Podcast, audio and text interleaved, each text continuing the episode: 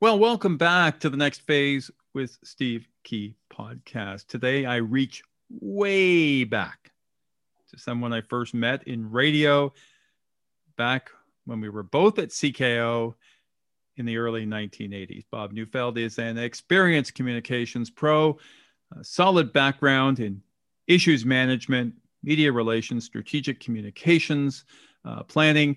He's uh, working in the freelance world, much like myself, uh, and he is available. He is available, and he's a good one for short term uh, or longer term contract uh, requirements. Uh, today, we're going to speak on a number of issues, so I welcome you to the show, Bob. Thank you very much, Steve. Great to be here. Now, first question Where did all the years go?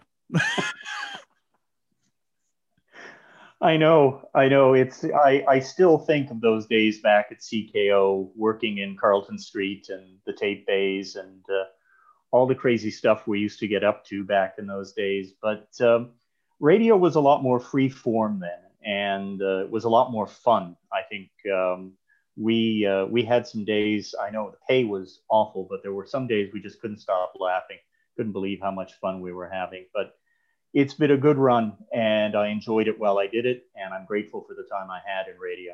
I, uh, I have to agree. It was a dream of mine to work in radio when I was a teenager. Um, had the, you know, was fortunate to be able to work in that, but you're right about the pay. Uh, because I remember a guy who was sort of the operations manager at the time, his name was Dave Lefebvre, uh, calls me into his office and says, We're, we're going to give you full time work and uh, you're going to make $9,500 a year. And I went, Well, I'm working. but $9,500 a year was uh, not much, still had to live at home and, and do things. But uh, oh, what a great training ground. It was oh, so yeah. good yeah. to be able to do that. And, and again, meet and continue to speak with these people after all these years. It's amazing the people I still keep in contact with. Yeah, yeah.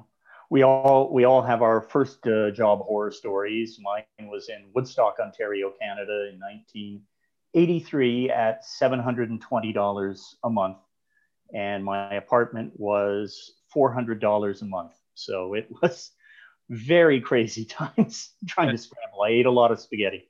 Well, and then we uh, we of course uh, left radio and went into went into communications where you know for some it's like jumping over to the dark side and and and doing that but i don't think that that's really fair from a communications public relations perspective because we do work. Now you've done a lot of work for for ngos and for those who don't know what they are they're non-government organizations. They're uh, not for profit groups that function independently of the government. And you've done a lot of work in these areas. How challenging is is work for an ngo an NGO's work uh, can be both incredibly rewarding and incredibly frustrating. Um, the rewarding part is if you're working for a charity, a charity or a nonprofit that's involved in overseas work or development work, or even work here and within Canada, there's a chance to meet some incredibly dedicated people who are really devoting their lives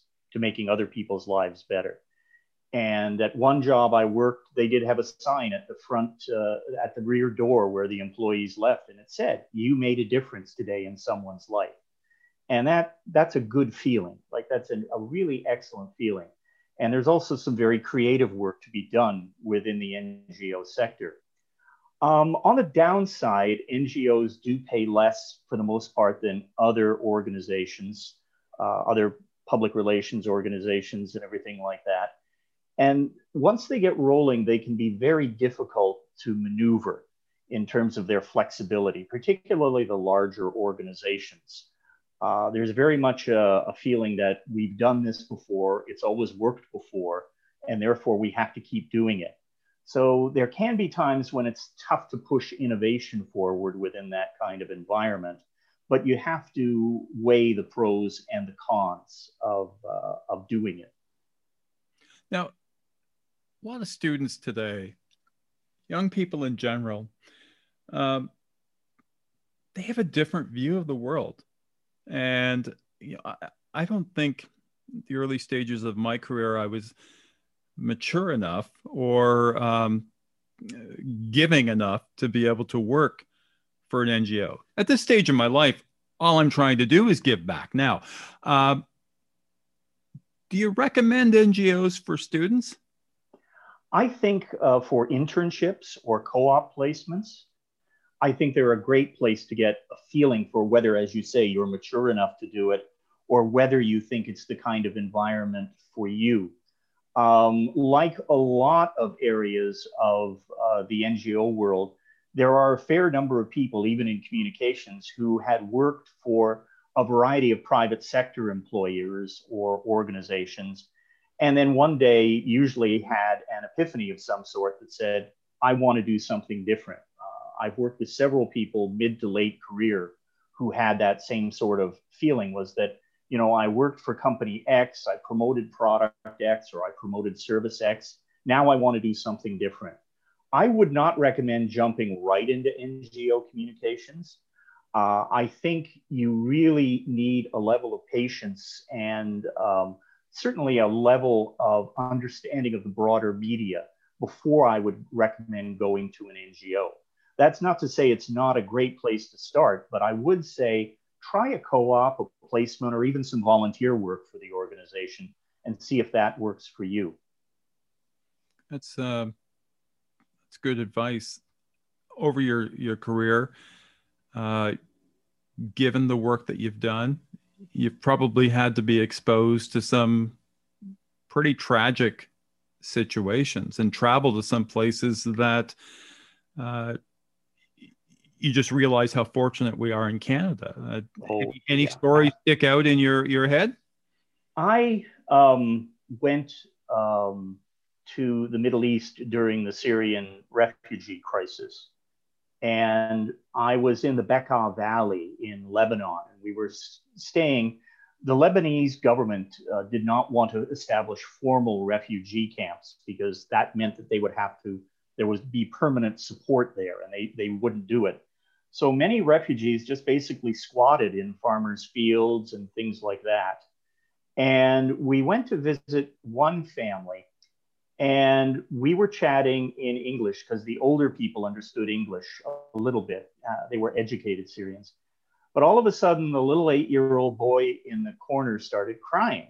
And um, our, our, interpreter, who spoke Arabic, said, You know, what's, what's the matter? And so the boy, through his tears, told us. And he said, uh, I'm hearing you all speak English. And when I was in Syria, I was going to school and I was learning English and I haven't been to school now in two years, and I miss my friends and I miss my school.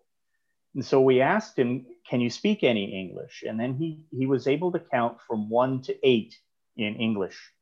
And we all gave him a big round of applause and everything like that. But I think to this day, I'm still I'm still wondering what happened to him.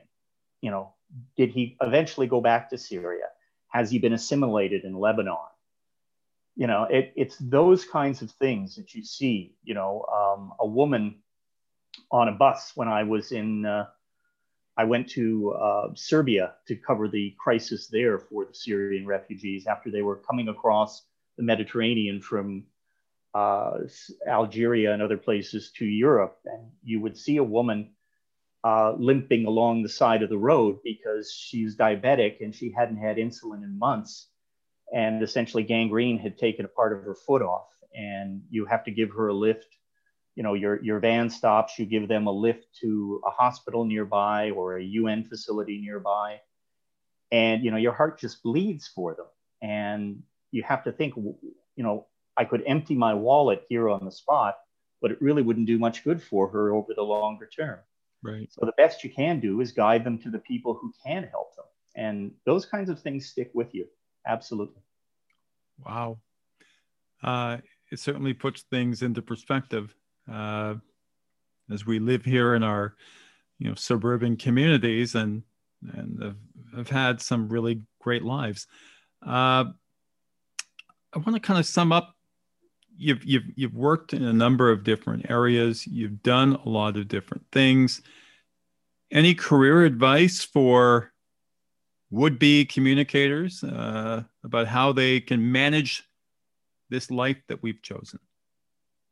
I think, um, first of all, if you are an introvert like me, um, practice some extroverted activities. It's been difficult in some ways for me to be the kind of communicator, you know, who's the hail fellow well met, you know, uh, slap on the back, pick up the phone, let's talk, let's have a coffee sort of thing. Over time, I've worked on that.